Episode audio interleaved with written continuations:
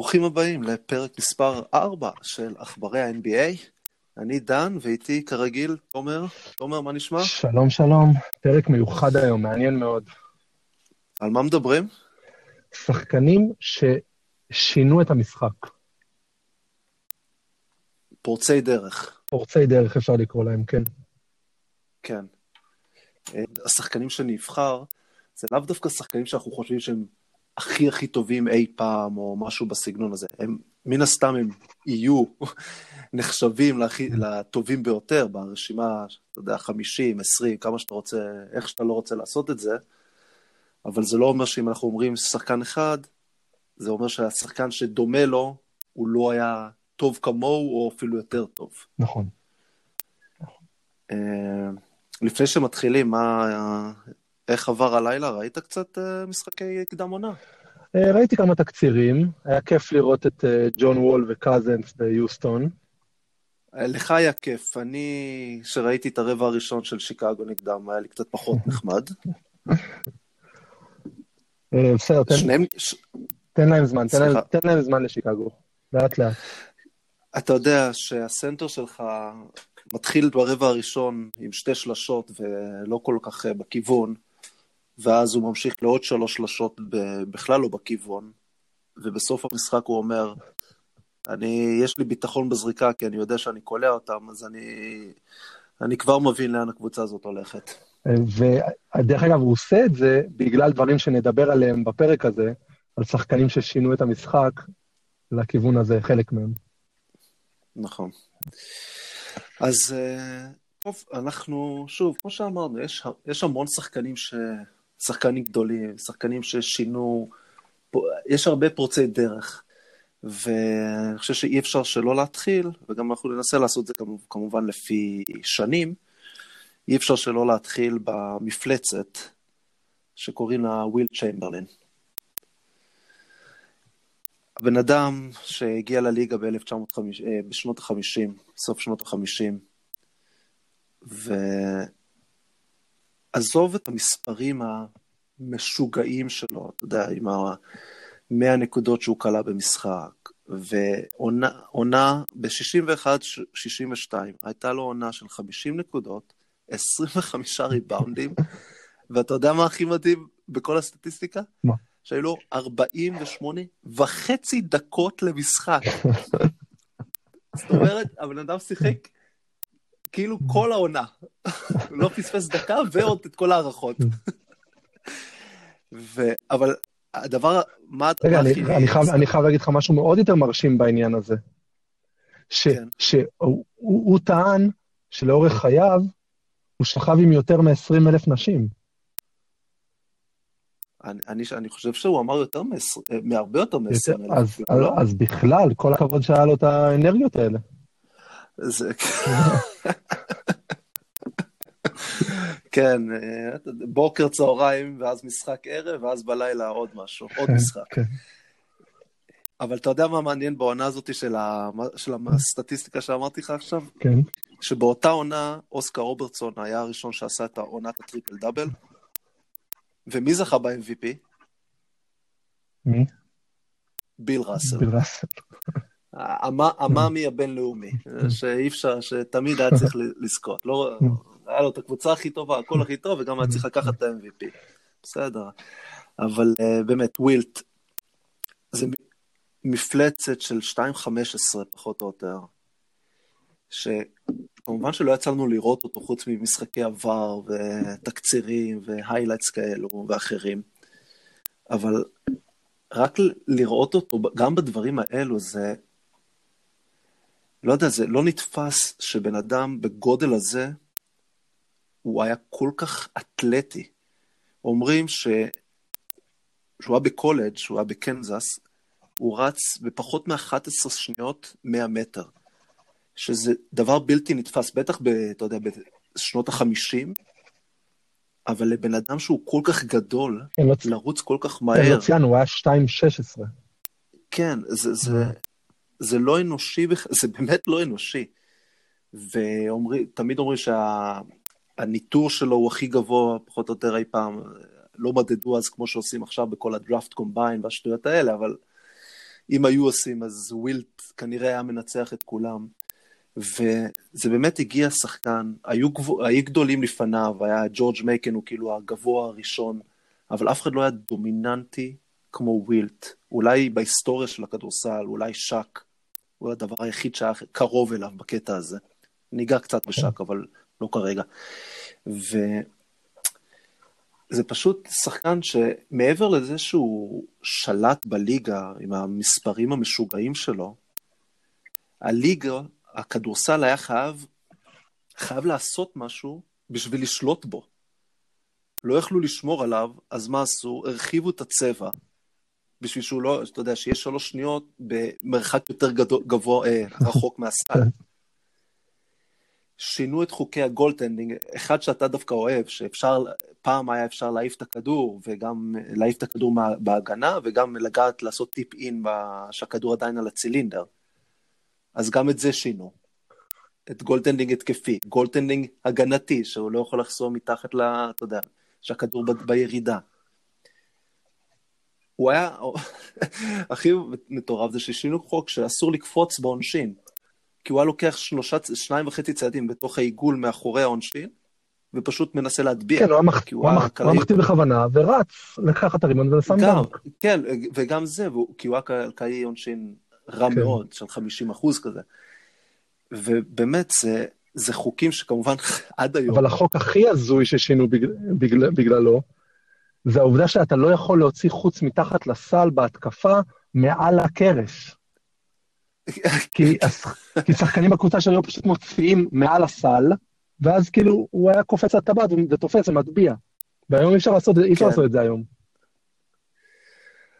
זה באמת, יש, יש משפט, משפט, יש איזה, אני לא יודע אם זה אמיתי או לא אמיתי, אבל בוא נגיד שזה אמיתי. שב-1997 היה את הטקס, בשבוע אולסטר היה טקס 50 השחקנים הכי, השחקנים הכי גדולים, ואומרים שהוא פגש את אה, מייקל, אז הוא אמר למייקל, הליגה יצרה חוקים בשביל לעצור אותי, והליגה יוצרת חוקים בשביל לעזור לך. אתה יודע, כן. לא יודע אם זה אמיתי, לא אמיתי, אבל זה רק מראה כמה הבן אדם הזה היה בלתי עציר,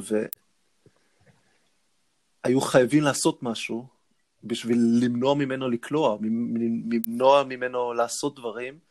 אתה יודע, נכון, אומרים עליו, אולי, אולי הוא היה אגואיסט, בגלל זה הוא זכר רק בשתי אליפויות, ואחת מהן ממש בסוף הקריירה עם לייקרס, uh, אבל uh, מבחינת מה שהוא עשה לכדורסל, ומה שהוא עשה לביג מנס עד, עד בעצם, עד היום, עד לפני שבע שנים נגיד, זה שם אותם על המפה ובגדול, בגדול, בגדול.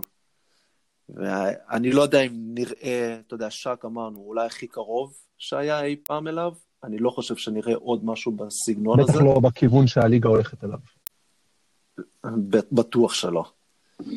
עוד נתון מדהים לגביו, סתם ככה, אתה יודע, כולם מדברים על יוקיץ' וכל מיני סנטרים, כמה הם מוסרים גדולים. וויל צ'מברלין הוביל את הליגה באסיסטים בשנה אחת? אתה קולט? כאשר לא כולם קלעו כזה כמו עכשיו. לא, לא, ולא, לא ממש.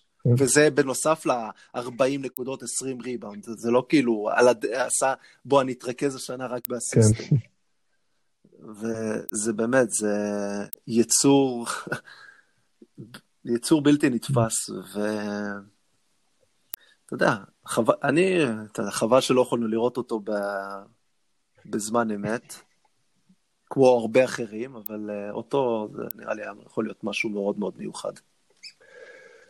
אה, שחקן הבא שאני רוצה להזכיר, שזה גם ככה מסתדר בסדר הכרונולוגי, אה, לא הייתה לו השפעה אדירה, אבל הוא כן הפך, הוא עשה את הצעדים הראשונים בהפיכת ה, הליגה לאטרקטיבית ולמוקד בילוי, זה דוקטור ג'יי, שהדרך שבה הוא, הוא ריחף ו, והטביע, והוא הביא דנקים ש, שבתקופה ההיא היו, אף אחד לא ראה את זה לפני, אף אחד לא הטביע ככה לפני. ו, והליגה הייתה במצב לא, לא כל כך טוב, והוא עשה את הצעד הראשון הזה כדי לגרום לאנשים לבוא לראות את המשחק, ואז אלה שבאמת שינו את המשחק אחריו, ולקחו את זה כבר 100 צעדים קדימה, זה מג'יק ג'ונסון ולארי ברד. שהיריבות ביניהם התחילה בקולג'. כן, בגמר, בגמר הקולג' מג'יק כבר ניצח עם מישיגן סטייט את לארי ואינדיאנה. אני חושב שזה גמר הקולג' הכי נצפה בכל הזמנים כן. עד היום. אתה יודע, ואז הם באו לליגה, ומצד אחד יש לך את, את לארי ברד, שהוא היה כל כך טוב בתור לבן בליגה ש, שעד אז נשלטה על ידי אפרו-אמריקאים, והוא הגיע לליגה כ, כשחקן בגובה 2.6-2.7, איזה 120-125 קילו, פאוור פורוורד, סליחה, סמול פורוורד, ועד אז שחקנים כמוהו שיחקו רק גב לסל. כן. והוא בא, והוא קולע מעולה, והוא מוסר מצוין, והוא שולט בכדור, וגם הוא, הוא כאילו לבן כזה מאינדיאנה, אבל הוא רע למגרש, הוא חרא, הוא היה אחד הטרשטוקרים הכי גדולים שיש. אני, אני, הדבר שהכי, יש הרבה, המון המון סיפורים עליו, והוא עשה את זה לכולם, אתה יודע, זה לא שהוא עשה את זה לשחקנים כן. האלה שנחשבים לא טובים, הוא עשה את זה לדוקטור כן. ג'יי, הוא עשה את זה לדומיניק ווילקינס, לג'ורדן, לכולם. יש שני דברים, שני דברים שאני חייב. אחד זה שבתחרות שלשות באולסטר וויקנד, הוא נכנס לחדר הלבשה ומסתכל על כל המתמודדים האחרים ואומר, טוב, מי רוצה לסיים שני?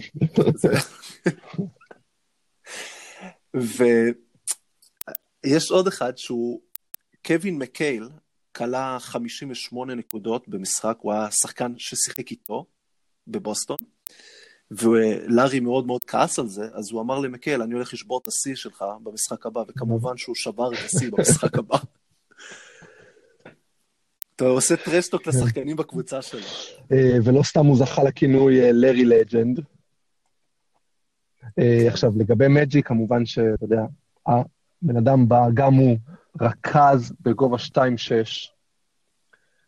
רכזים לא אמורים לא אמורים לשחק ככה, לא אמורים להיות 2-6, הם לא אמורים לעשות post-up. הוא, הוא הוא היה אולי הכי פורץ דרך. שדיברתי קודם על דוקטור ג'יי, איך הוא הפך את הליגה ממשהו משעמם למשהו קצת יותר אטרקטיבי, אז מג'יק לקח את זה עד השמיים, שיחק בלייקרס.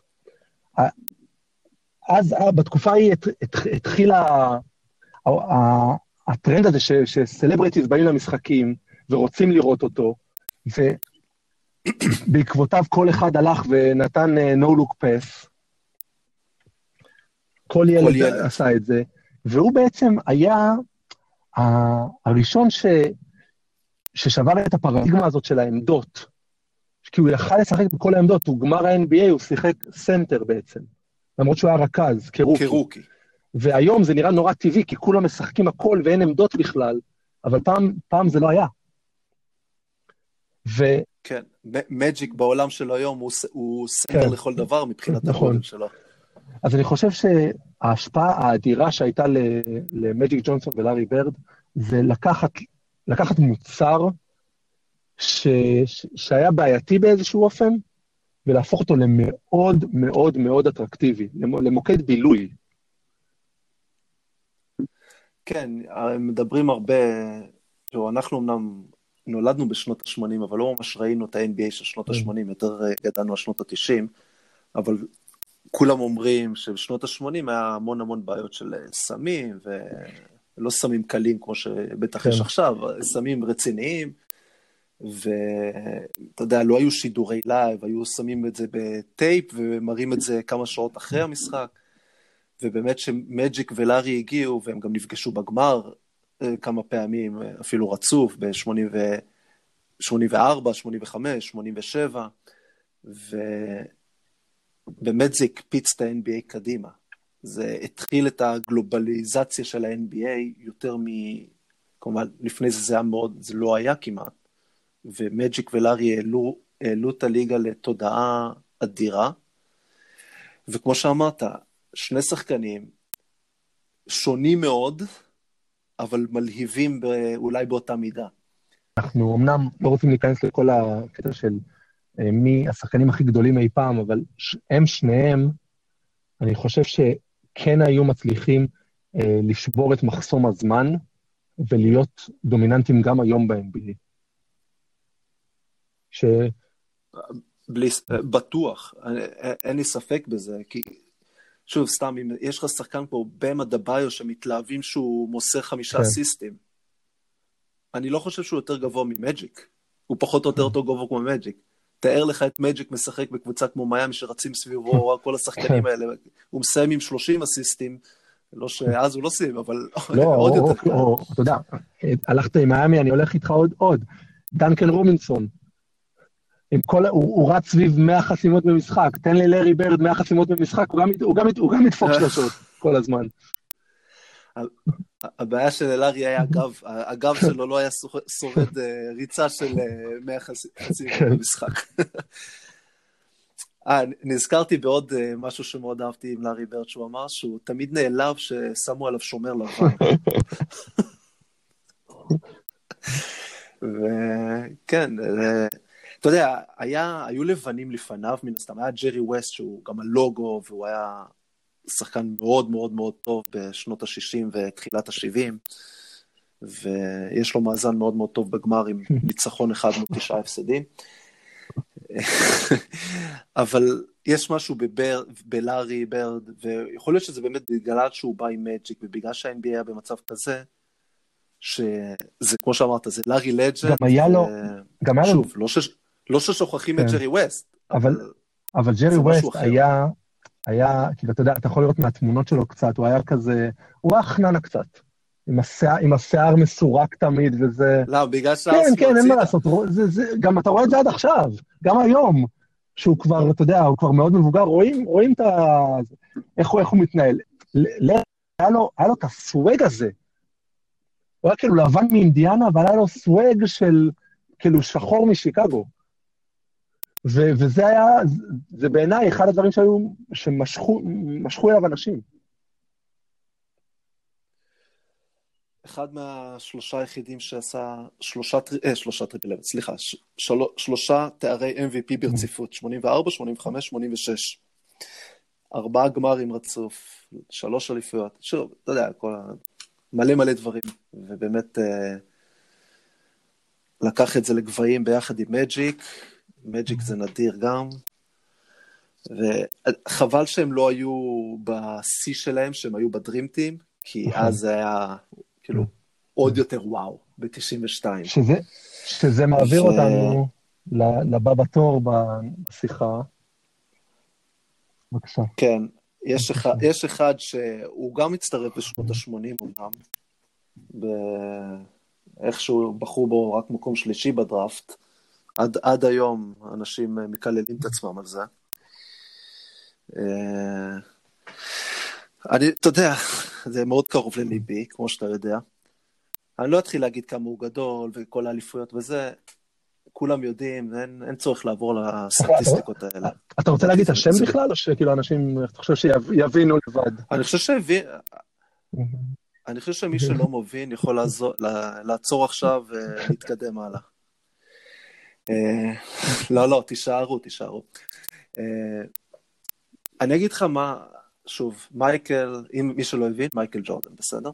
אה, אני חושב שיותר מהכל, עזוב עכשיו, באמת, אני לא נכנס עכשיו שהוא לקח את האליפויות ולא הפסיד בגמרים, עזוב, כאילו, יש אנשים שלקחו יותר אליפויות, יש אנשים שהגיעו ליותר גמרים, יותר הופעות בפלייאוף, יותר נקודות total, לא פר משחק, כי פר משחק הוא מקום ראשון, אפילו על וויל צ'יימברלין, שזה רק מראה כמה הוא היה, כמה מייקל היה מדהים. אבל אני חושב שמה שמייקל פורץ, הפריצת דרך, מה שהוא באמת הביא למשחק יותר מכל אחד אחר, לדעתי, אי פעם, זה שהגיע אתלט על, שיש לו גם את הטכניקה הכי כן. טובה בליגה. כי הזכרת את דוקטור ג'יי, שהוא היה מרחף, אבל תראה, תסתכל איך דוקטור ג'יי זרק. תראה את השליטה בכדור שלו, תראה את... לפניו היה אלג'ין ביילור, שאומרים שהוא המרחף הראשון. דומיניק ווילקינס אחר כך. אבל... כן, כן דומיניק ווילקינס. אבל אף אחד מהם לא היה, מייק, לא היה כמו מייקל בקטע של הטכניקת משחק. אז שוב, אני לא מדבר איתך עכשיו מנטליות וזה, יש הרבה שחקנים חזקים בראש, לארי ברד היה לא פחות חזק ממייקל. אבל להיות אתלט על, וגם לעשות את כל ה-fundamentals בצורה הכי מושלמת, הכי טובה, זה משהו שלא נראה. וזה משהו שכל השחקנים, כולל כולם, מנסים לחכות עד היום. כאילו כולם, אתה יודע, עדיין מנסים לעשות no look pass, כשאתה עושה no look pass גם בתור ילד, אתה חשבת על מג'יק, ברור. אבל מה שמייקל הביא לכל השחקנים האלה, זה באמת, תסתכלו על עבודת הרגליים שלו. תסתכלו על זה שהוא גם שומר אדיר. זה כל החבילה, ואתלטי, וזה שהוא קופץ לשמיים. זה כאילו לא פייר. באמת, זה, זה, זה, זה באמת לא היה פייר. ומאז פשוט... כן, ברור שזה לא היה פייר. ובעצם כל הזמן, אתה יודע, חיפשו את המייקל הבא, והיה כל מיני, כל אחד שקצת קפץ, אמרו, אה, הנה, הוא המייקל הבא, בגלל שהוא מצליח להטביע יפה. אבל זה כל כך הרבה מעבר לזה.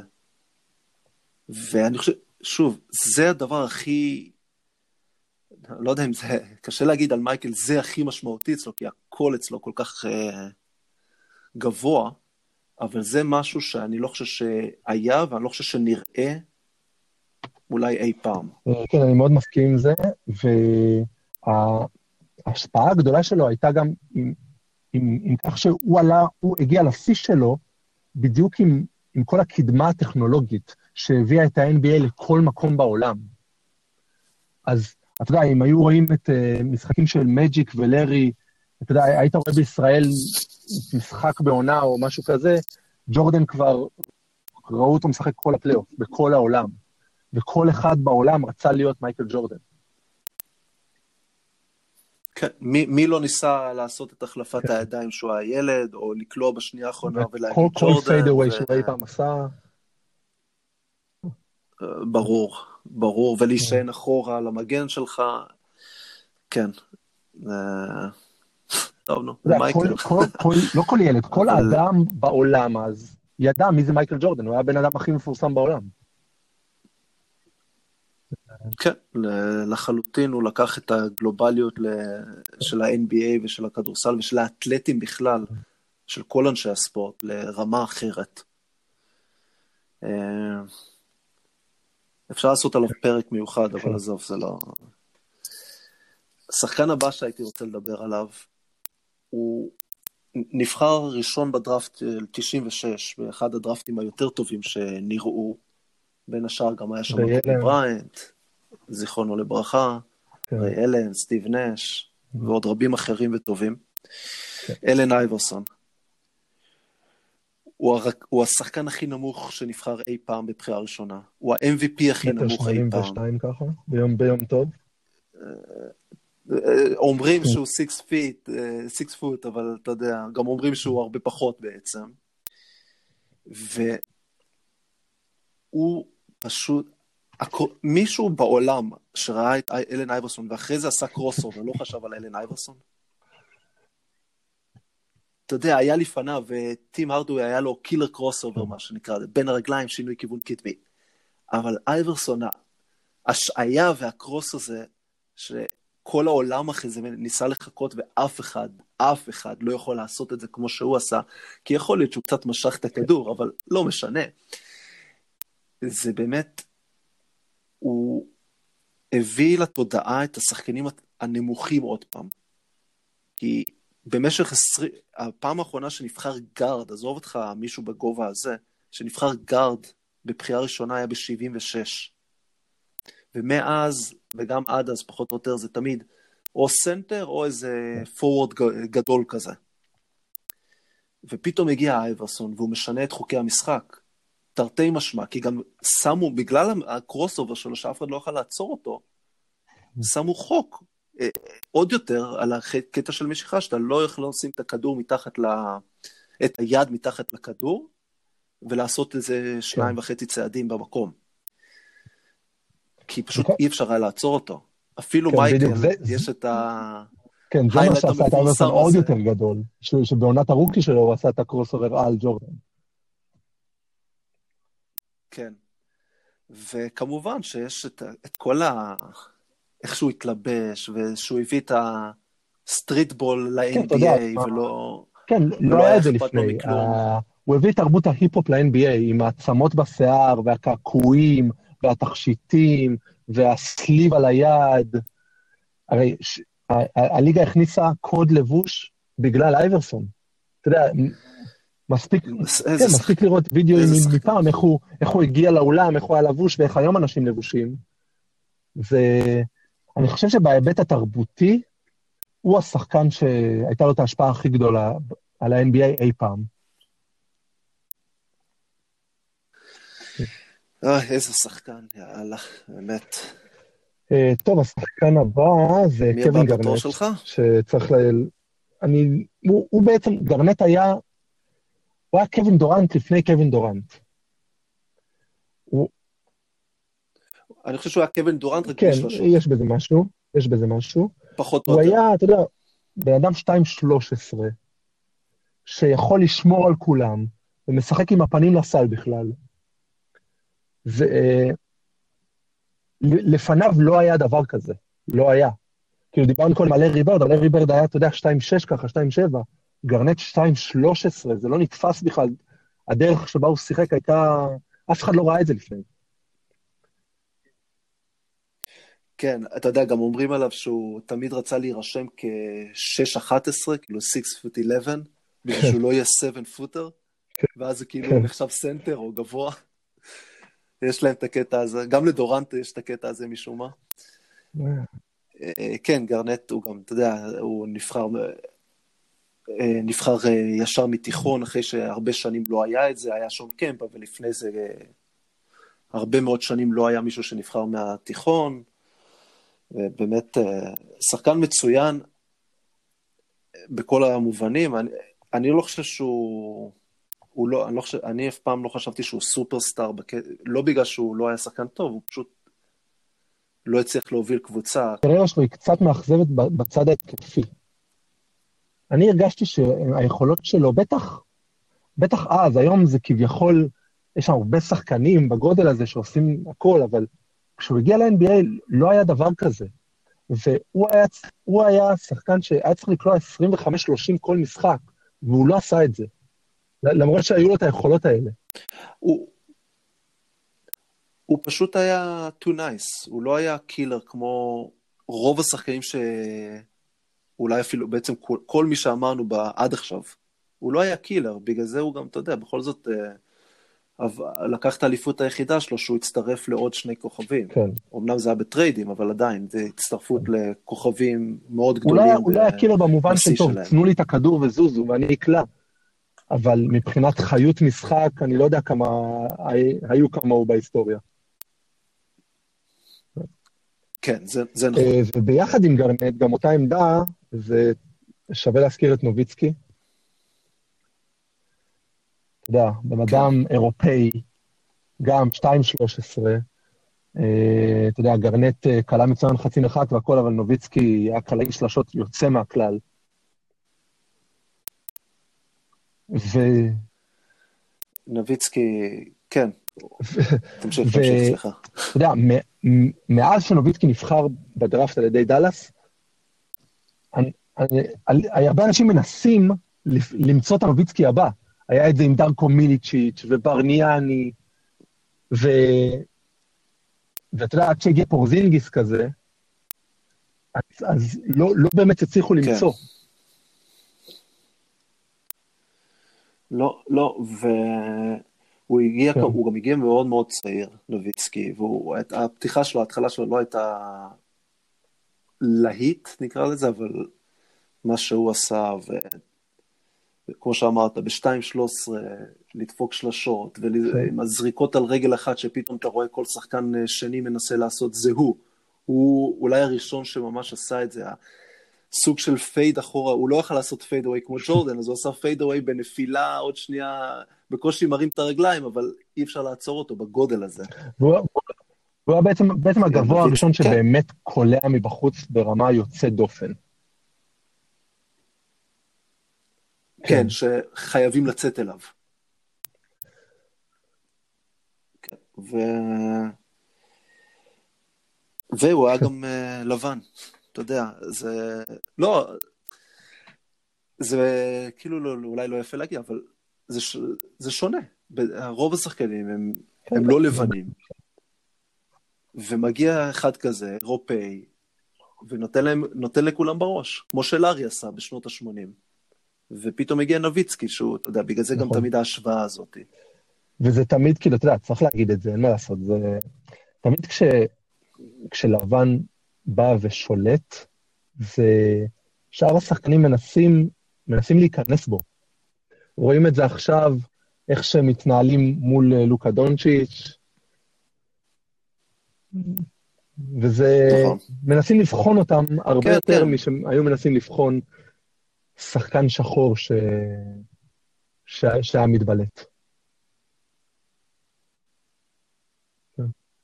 כן, אה, מסכים איתך. זה לא כן. צריך להיות, אבל זה, אני מסכים איתך. אה, שחקן הבא, האחרון שנזכיר, אבל uh, בעיניי על המגרש, ההשפעה הכי גדולה שהייתה וכנראה שתהיה, זה סטף קרי. אתה יודע, עד לפני, ב, ב, ב, אנחנו לא מדברים פה על שנות ה-70, ב-2009, הקבוצה שלקחה הכי הרבה שלשות בממוצע למשחק הייתה הניקס, עם 28 שלשות ממוצע למשחק. בעונה שעברה, יוסטון לקחה הכי הרבה שלשות למשחק, 42. אז תוך עשור גדלנו ב-14 שלשות למשחק, זה נתון מטורף, ו...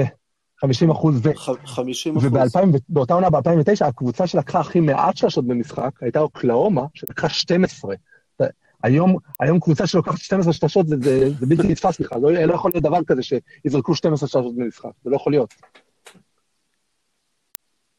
היום במשחק של יוסטון נגד שיקגו, במשחק דם עונה, יוסטון ברבע כן. הראשון כבר היו עם 12 שלשות, באמת, הם היו עם 12 שלשות, הם גם כלו יפה, אני חייב להגיד שזה גם לא שלשות, אתה יודע, זה פתאום כן. הרדן לא על המגרש, השלשות היו אחרת, אבל... אבל אתה יודע, קרי הוא... כן. אנחנו נדבר בפרק הבא, יש לנו גם אורח מיוחד על זה, שנדבר על ההשפעה שלו על שחקנים צעירים, אבל ההשפעה שלו על ה-NBA זה שהוא בעצם מחק את, ה, את הסנטרים של פעם. אתה לא יכול לשחק מולו עם סנטר כבד שזז לאט ולא יכול, לא יכול לשמור על השלשה, אי אפשר, אי אפשר לעשות את זה מולו. אה, כן, אני, הוא גם, מעבר לזה שהוא מחק, כן, הוא מחק עמדה, עמדה וחצי אפילו, הוא גרם לכל העולם לשמור עליו מטר וחצי, שני כן. מטר מקשת השלוש. וזה גורם למגרש להיות כל כך מרווח, שהחיים הופכים להיות הרבה יותר קלים, גם בשבילו וגם בשביל כל השחקנים האחרים. הוא פשוט, כמו שאתה אומר, יכול להיות שההשפעה שלו על המשחק היא יותר גדולה, אתה יודע, זה, זה אולי הכי קרוב לוויל צ'מברלין בקטע הזה. כאילו מג'יק, מייקל, כולם היו באיך שהם שיחקו, ואולי אחרי זה מה שחיפשו, אבל הוא גורם לכל ההגנות עכשיו, אנחנו חייבים לעשות משהו אחר, חייבים למצוא פתרון בגלל סטף קרי. ופתאום כל שחקן שני זורק מקילומטר, לא קילומטר כבר, משלושה קילומטר. דמיאן לילארד עוצר, כאילו שלש, עכשיו שלשה רגילה שלו זה שלשה שהוא שלושה צעדים מאחורי הקשת, והוא קולע באחוזים מאוד טובים. אבל זה, גם אם הוא עושה את זה כיום יותר טוב מסטף, סטף התחיל באמת עשה את המהפכת שלשות הזאת, ושאפשר לנצח בשלשות. אתה יודע אבל, לפני ש... מה שמצחיק זה שקודם חושבים שגולדנסטייט ניצחה רק בגלל שלשות, אתה יודע שבגולדנסטייט, בכל העונות האלה של הטירוף, הם רק עונה אחת הובילו את הליגה בזריקות לשלוש, ובאותה עונה הם גם קלעו, בארבע, הם קלעו ביותר מ-40 אחוז מהשלוש. רק עונה אחת, כל העונות האחרות זה ו... יוסטון וקבוצות אחרות. אז הם גם אפילו ניצחו אותך, וגם זה לא היה מהשלוש, וזה בגלל נכון. שהיה כל כך קל להיכנס לטבעת. בזכות גם שווה להזכיר שספציפית גולדנסטייט הם היו פשוט קבוצת הגנה גם יוצאת מן הכלל. אז, אה, אז, אז בנוסף ליכולת הכלייה המטורפת שלהם, גם שמרו, שמרו מעולה. אבל קרי, וזה חייבים להזכיר, כאילו, אתה יודע, אומרים את זה, לא שזה באשמתו, אבל הרס את המשחק במרכאות. שהיום כל שחקן זורק שלשה. וצ... וצריך להגיד את האמת, כן. רוב השחקנים, בדיוק, גם, זה בדיוק גם מה ש... אלה שהם ב-NBA, הם לא, לא כולם קלעי שלשות טובים. השאלה היא מתי מישהו יסביר אני- להם את זה. האם מישהו יכול לוונדל קרטר אני לא רוצה ג'וניור ללכת לוונדל קרטר ג'וניור, ויגיד לו, "ת- ל- למישהו אחר שהוא גארד כוכב ב-NBA, לוקה דונצ'יץ'. בסדר? בעונה שעברה, מבחינת אחוזי, אחוזים לשלוש, לוקה דונצ'יץ' היה אחד הגרועים ב-NBA. זה אך ורק בגלל שהוא לוקח זריקות נורא קשות. כשהוא מסיים משחק, לוקה דונצ'יץ' מסיים משחק עם 4 מ-11 ל-3, זה לא טוב. זה לא טוב, זה לא אחוזים טובים. אז כשהוא, אתה יודע, הוא, הוא עושה סטבק שלוש, לשלוש וקולע, זה נראה נהדר.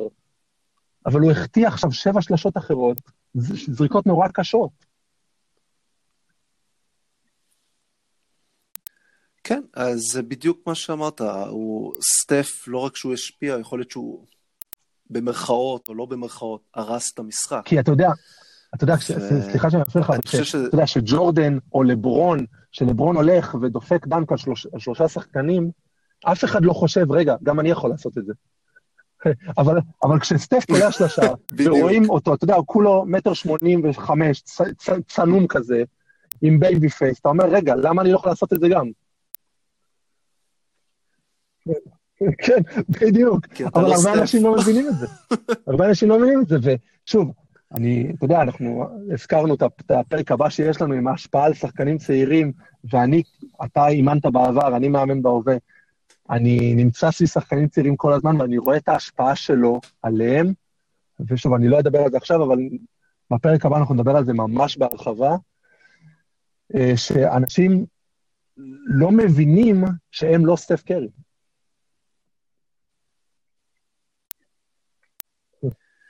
כן. כן, מה שאמרת זה מדויק, כי כולנו ידענו שאנחנו לא יכולים לקפוץ כמו מייקל, או לרוץ מהר כמו לברון, או, או לא יודע מה, אבל כאילו אנחנו יכולים כן, אנחנו לזרוק לא. ולקלוע. לא, אנחנו לא. אנחנו לא כולנו סטף קרי, אנחנו לא כולם קליי תומסון או אחרים. אבל אה, כן, אולי צריך להכניס את זה יותר לתודעה. אה, רק משפט, משפט, משפט אחד אה. בלבד על לברון, כי בכל זאת זה לברון. השינוי שהוא עשה, זה התחיל במעבר שלו למיאמי, והוא בעצם גרם לכך ששחקנים שולטים על גורלם יותר מבעבר. אה, הוא נת- הוא נתן לשחקנים את החופש הזה להגיד, רגע, לא מתאים לי פה, אני הולך לשחק איתו במקום אחר. זה לא כל כך היה לפני המעבר של, המפורסם של לברון למיאמי. כן, וגם זה שהוא תמיד חותם כן. על, אה, עכש- עכשיו חותם על חוזים כשנה וח... אה, שנה... ש... שנתיים, שנה שנייה כן. אה, אופציית שחקן, וכולם מנצלים את זה. כן, זה, שוב, אמרנו את זה בהתחלה, זה שאנחנו דיברנו על איקס שחקנים ולא דיברנו נגיד על לברון ממש, זה לא כי אנחנו לא חושבים שלברון כן. שחקן מאוד מאוד מאוד טוב. אבל מבחינת כדורסל נטו ודברים כאלה, זה מצחיק להגיד, אבל הוא פחות נכון. השפיע על המשחק מהאחרים. זה עובדתית, הוא פחות השפיע. היו דברים שנראו כמו לברון, שוב, ברור שהוא freak of nature והכל, אבל היו שחקנים, כן. כאילו מג'יק היה בגודל שלו ומסר יותר טוב ממנו, והיו כאלה שקלעו יותר טוב, והיו כאלה שקפצו יותר גבוה. נכון, גם וטוב, הוא פשוט, הוא שחקן מאוד מאוד טוב, אבל הוא לא השפיע ברמה הש- הזו- הש- כמו השחקנים האחרים. ההשפעה שלו לדעתי, במשחק לדעתך. עצמו היא, היא בעיקר איך שקבוצות צריכות לבנות את עצמן כדי לנצח אותו. אבל לא, לא תהיה לו השפעה על המשחק אחרי שהוא יפרוש. בסדר? מה, ש, מה, ש, מה שסטף קרי עשה, נכון. זה יישאר גם הרבה אחרי שסטף יפרוש מכדורסל. ל- זה לא, זה, לא, זה לא יהיה עם לברון. Say what? טוב, אז uh, הגענו לדעה, לדעה הלא פופולרית, והיום תורי, ואני הולך להפיל את תומר ולגרום לריב, כי פעם שעברה הוא קצת עצבן אותי ממה שהוא אמר על דורנט וגולדן סטייט. ודיברנו על, עכשיו על שחקנים שהשפיעו וכדומה, וסיימנו עם קצת על לברון, ואני הולך לתת דעה. מאוד לא פופולרית על אה, לברון ג'יימס. ממ. ושוב, זה, ושוב, וזה לא כי אני לא חושב שהוא שחקן מאוד מאוד טוב, בסדר?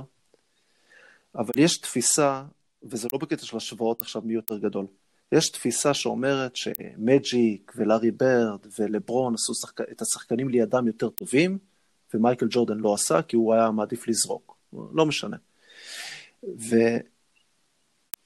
והדעה המאוד לא פופולרית שלי היום היא שלברון ג'יימס לא עושה את השחקנים לידו ליותר טובים. הוא עושה אותם, הם משחקים, אה, הוא יכול להעריך לשחקנים קריירות, הוא יכול למצוא להם מצבים יותר טובים לכלייה וכדומה, אבל הוא לא עושה את השחקנים לידו, אף אחד לא מש, משפר את המשחק שלו שהוא משחק ליד לברון ג'יימס. הוא יכול להיות, הופך להיות יותר, המשחק שלו הופך להיות יותר אפקטיבי, אבל הוא לא הופך להיות שחקן אה, יותר טוב. טוב, תראה, אני, אני חד משמעית לא מסכים עם זה. גם, אני חושב שכל מה שאמרת בעצם מוכיח שהוא כן הופך אותם ליותר טובים. מה זה, מה זה אומר שהוא לא, ששחקנים לא משתפרים? הוא לא, הוא לא מאמן אישי. אתה יודע, הוא, זה, זה שהוא מעריך להם את הקריירה, והעובדה שהוא שם אותם במצבי כליאה יותר טובים, שגורמים להם לקלוע סלים שאחרת הם לא היו כולים אותם, אז, אז בעיניי זה נקרא להפוך שחקנים לטובים יותר. אוקיי, בסדר. אז מה ההבדל בין זה לבין מייקל ג'ורדן, שאומרים. עליו שהוא לא עשה את השחקנים יותר טובים? למה? למה? מישהו שמע אי פעם על סטיב קר לפני מייקל ג'ורדן ואחרי מייקל ג'ורדן? מישהו מכיר את לוק לונגלי, שהלך ושיחק אחרי שג'ורדן פרש? ג'אד בוטשלר? זה שחקנים שאנחנו מכירים רק בגלל מייקל ג'ורדן, או שחקנים ששיחקו עם לארי ברד, אולי לארי ברד זה קצת פחות, כי הוא שיחק עם כמה Hall of Famer ים גדולים, אבל גם ליד שק וקובי שיחקו שחקנים. ריק פוקס, דווין ג'ורג', דרק פישר, עם כל הכבוד לדרק פישר, מי הוא? ועליהם לא אומרים את זה, אבל על לברון, הוא עושה את השחקנים יותר טובים לידו. אז שוב, אני לא חושב שזה נכון. הוא עושה אותם, הוא, בגלל שהוא כל כך טוב, אבל זה, יש כל כך הרבה שחקנים אחרים שהם היו כל כך טובים, הם מושכים כל כך הרבה אש, אז שחקנים אחרים יותר פנויים לכלייה, זה נורא פשוט. אני חושב ששחקנים שדווקא איתו, הם יורדים ברמה האישית שלהם. אם תיקח את קריס בוש, די וייד, קווין לאב, ועוד הרבה אחרים, ולקחתי את השחקנים שהיו כוכבים, הם היו חייבים לשנות את המשחק שלהם בצורה דרסטית בשביל שלברון, בשביל להתאים את עצמם ללברון, והם לא הצליחו לחזור טוב, אף פעם תראה, להיות מה, כוכבים. מה זה התאימו את עצמם? נכון שהם היו צריכים להתאים את עצמם, אבל אם הם לא היו עושים את זה, הם לא היו מצליחים בקריירה. אבל הם הצליחו לפני? קריס בוש היה שחקן של 20 ומשהו 10, והוא הגיע ללברון. לא, בסדר, נכון. פתאום, אז, אין, אז, זה לא אותו קריס בוש. מה עדיף, להמשיך לקלוע 22 עם עשרה ריבאונדים, או, או, לזכות, או, או לזכות באליפות? ודרך אגב, מה שאמרת על ג'ורדן, אני, אני לא יודע מי האנשים האלה שאומרים את זה על ג'ורדן, אני לא מסכים עם זה. אני חושב שג'ורדן בהחלט הפך את השחקנים סביבו לטובים יותר. אה, באותה מידה של לברון, כי נגיד אני חושב שקובי ושקיל, הם נגיד לא, הם לא עשו את זה באותה דרך. אתה יודע, זה של אה, דבן ג'ורג' אז בלייקרס של שנת, שנות האלפיים המוקדמות, היו זריקות פנויות כי שקיל עשו עליו דאבל-אפים, אז זה לא אומר ששקיל הפך אותו לטוב יותר, לא. אבל לברון, גם כאשר אין עליו דאבל-אפ, הוא מצליח למצוא שחקנים, ב... ב... שם שחקנים בעמדות שאחרת הם לא היו מגיע... מגיעים אליהם. וג'ורדן עשה אותו דבר, בעיניי. אבל זה בדיוק העניין. זה משיכת אש, אז השחקנים האחרים במצבים יותר טובים. זה שהוא יודע לעשות את הפעולה הנכונה, אין ספק, הוא מוסר מצוין, הוא, הוא חכם מאוד במגרש, יש לו איי-קיו גבוה, אבל זה לאו דווקא אומר שהוא הפך את השחקנים ליותר טובים. אין אף שחקן, אתה יודע, אין אף שחקן, חוץ מאחד, ששיחק עם לברון ג'יימס, ולא היה All-Star לפני, שוב, פה נכנס הקטע שבסדר, אבל מה, זה לא התפקיד שלו. כמו שאמרתי קודם, הוא לא מאמן אישי. הוא לא אמור לקחת שחקן, להפוך אותו להיות All-Star. אתה יודע, אנחנו יכולים לראות בדוגמה שקצת יותר קרובה אלינו כביכול, עם, נוריס קול. נוריס קול שיחק איתו במיאמי, היה, היה רכז מחליף של קבוצה אלופה בגיל 21, ובהמשך אחרי היה כלום, הוא עכשיו, הוא היה במכבי, הוא היה בינוני, והוא עכשיו משחק איפשהו באירופה, אני אפילו לא יודע איפה הוא משחק. לא, זה שחקן שאפילו לא הצליח למצוא מקום אחר כך ב-NBA. והוא היה רכז שני בקבוצה אלופה עם לברון. שלא לדבר על מה שמייק מילר עשה וריצ'רד ג'פרסון בקליבלנד, וצ'נין פריי. שוב, אני מסכים בקטע הזה, אני מסכים. השחקנים פחות טובים נהיים יותר משמעותיים לא, שהם משחקים עם שחקנים גדולים לא, כמו לא. לברון, כמו מייקל, כמו. אני- אני- אז- אבל זה אז- לא הופך אותם ליותר טובים. כי, כי, אם, כי אם נוריס קולמן היה הופך להיות לשחקן יותר טוב, אז הוא לא היה מדשדש באירופה. אבל נוריס קול מקסם את הפוטנציאל שלו עם לברון. לברון לקח את מה שהיה לו וגרם לזה להיות מספיק טוב ל-NBA. כי, כי נוריס קול מאז לא מספיק טוב ל-NBA. טוב, אז אולי, לא יודע, מי שהגדיר את ההגדרה. של עושה את השחקנים יותר טובים לידו, צריך לשנות אותה. ייתכן. ואז, ואז, אני, ואז אני מוכן להסכים. בסדר, טוב, היה פה עכשיו אה, אי הסכמה רצינית, כמו שחשבתי, וטוב שכך. וכמו שאמרת, בפרק הבא אנחנו נמשיך פחות או יותר את הדיון שהיה לנו על השפעה של השחקנים, השחקנים המשפיעים, ובאמת ניקח יותר את אה, סטף ועוד כמה עכשוויים יותר, וביחד עם האורח המיוחד שלנו. עד הפעם. הבאה. תודה.